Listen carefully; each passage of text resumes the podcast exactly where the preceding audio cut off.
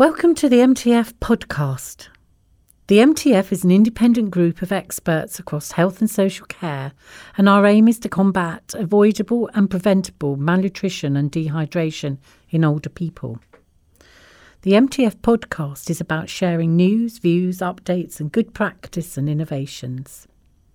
In this episode, Dianne Jeffrey, MTF chairman, will give an overview of the MTF and its work. Alice Rowe will be discussing key messages for public health, and Lesley Carter will bring you news and views. Hello, my name is Dianne Jeffrey, and I am the former chair of Age UK and the chairman of the MTF. Now, I'm certain that no one doubts the importance of food. It gives us the nutrients we need for energy and to stay healthy, and it helps us to stay sharp mentally. It can also boost our well being with something to look forward to, and generally keep us happy. Now, for many of us, we might think that malnutrition or undernutrition is confined to the developing world or even to history books. But you know, the reality is quite different. In the UK today, one in ten older people, that's around a million folk altogether, are actually undernourished or at risk of undernourishment. And the majority of these people are living amongst us in the community. Now, there are many reasons why an older person might become at risk of malnutrition.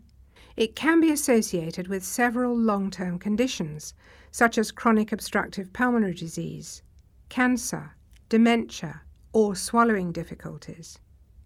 It can also be linked with physical difficulties, which might become more prevalent as we age, such as sight loss or limited mobility that make it difficult to get to the shops, prepare food, or cook or eat independently. For many, though, the reasons why they might start eating less can be harder to spot. The loss of a life partner who you used to eat with or who cooked for you, loneliness, isolation, and depression can all make us lose interest in food. And it might seem easier to just have a biscuit rather than cook a hot meal. And this quickly becomes a habit.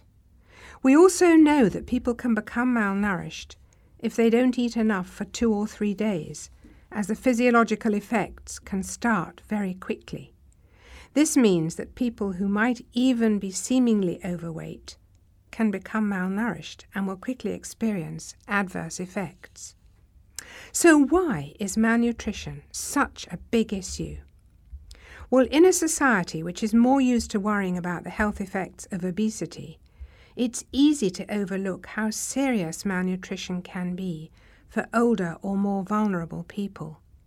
It will affect a person's well being and can lead to long term health problems for otherwise healthy, independent older people. And we also know that older people who are undernourished are more likely to visit their GP, more likely to be admitted to hospital, and thereafter to need longer to recover from illness or injury than well nourished people. But the good news, you see, is that in many cases this malnutrition is preventable. And so, this is why we launched the Malnutrition Task Force, formed of five important members in 2012.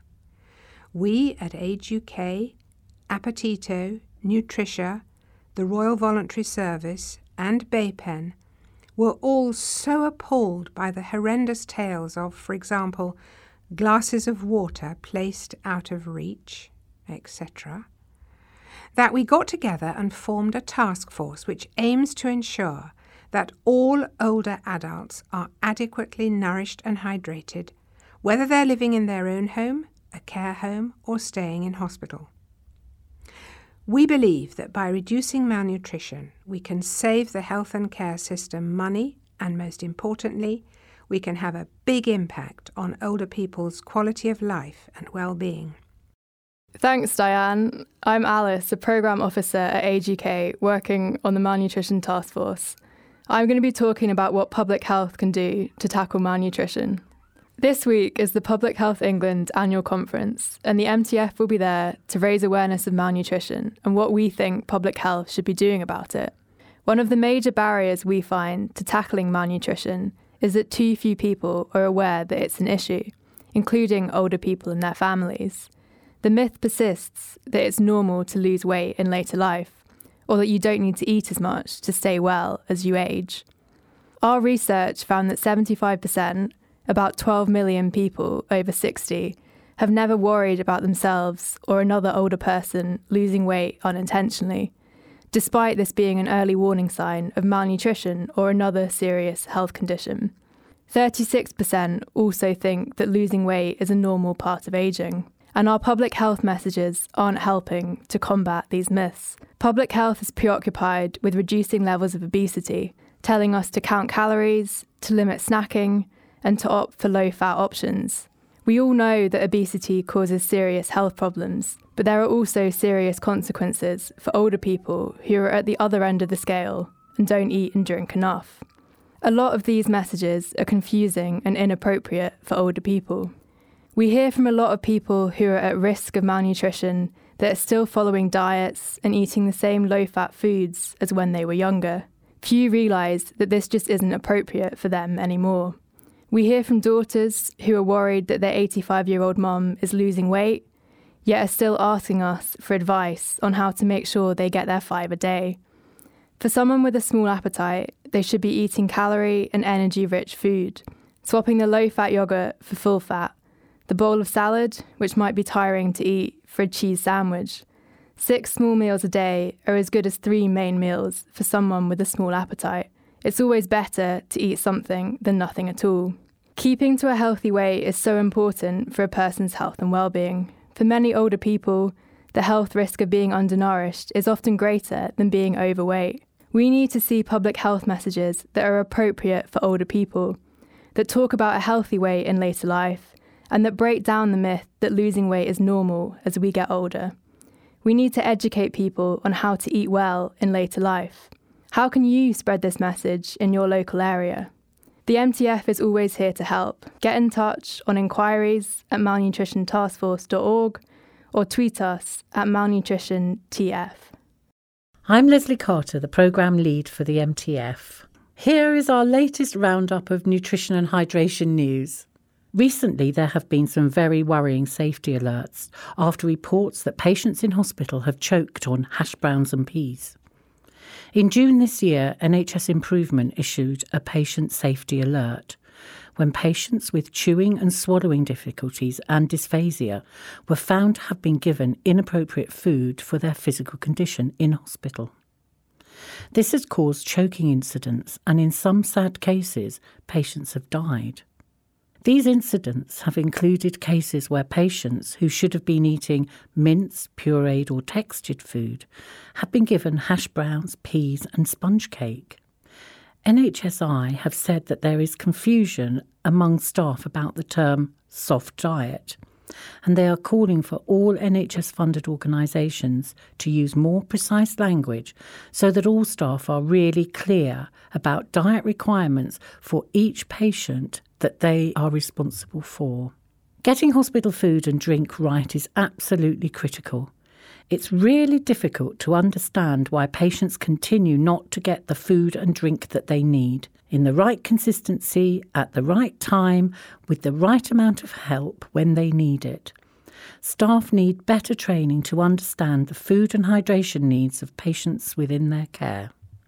More on this article can be found at the Times website thetimes.co.uk article NHS choking patients with sponge cake.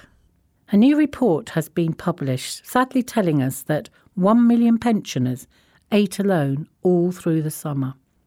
New research from Bournemouth University's Ageing and Dementia Centre has shown that almost a fifth of over 75s go three months or longer without eating a meal with someone else. One in ten feel that eating alone impacts negatively on their appetite, and they felt that they had less want to eat and a smaller appetite than ever before. More than a quarter of over 75s believe that they don't need as much food as they used to, and more than a third skipped meals regularly, with a worrying 9% doing so on a daily basis. We're really concerned about this because we know that malnutrition and loneliness often go hand in hand. When you're just cooking for yourself day in, day out, and don't have much appetite, it's easy to skip meals. Many older people sadly survive on toast and biscuits. This research shows light on the scale of the problem and the urgent need to work together across sectors and settings to tackle malnutrition and loneliness. And more on this article can be found at the Express website, express.co.uk lifestyle page. And our good news story is well done, Lewis Hornby, who has invented Water You Can Eat. Lewis's grandmother has dementia, and getting her to drink enough is always a really big challenge. So he invented this to help his grandmother and others like her to stay hydrated. The jelly drops are brightly coloured bite sized balls of liquid that are easier to swallow than water, but just as hydrating. This is a really fantastic, innovative idea to help people with dementia and other swallowing issues to stay hydrated. More can be found on this on the blog page at the Alzheimer's Society website. The MTF and BAPEN have come together to launch the first Malnutrition Awareness Week. It's going to be held on week commencing the 1st of October. This is a very exciting initiative, and information about how you can get involved and activities taking place can be found on the MTF website. Age UK and MTF are hosting the National Hydration Network workshop event on the 17th of September. Professionals are coming together to discuss challenges, barriers, and solutions around hydration. For more information, look at our website and contact us. Thanks for listening to our very first podcast. We hope you enjoy it. Get in touch on Twitter at malnutritiontf or visit our website malnutritiontaskforce.org www.uk.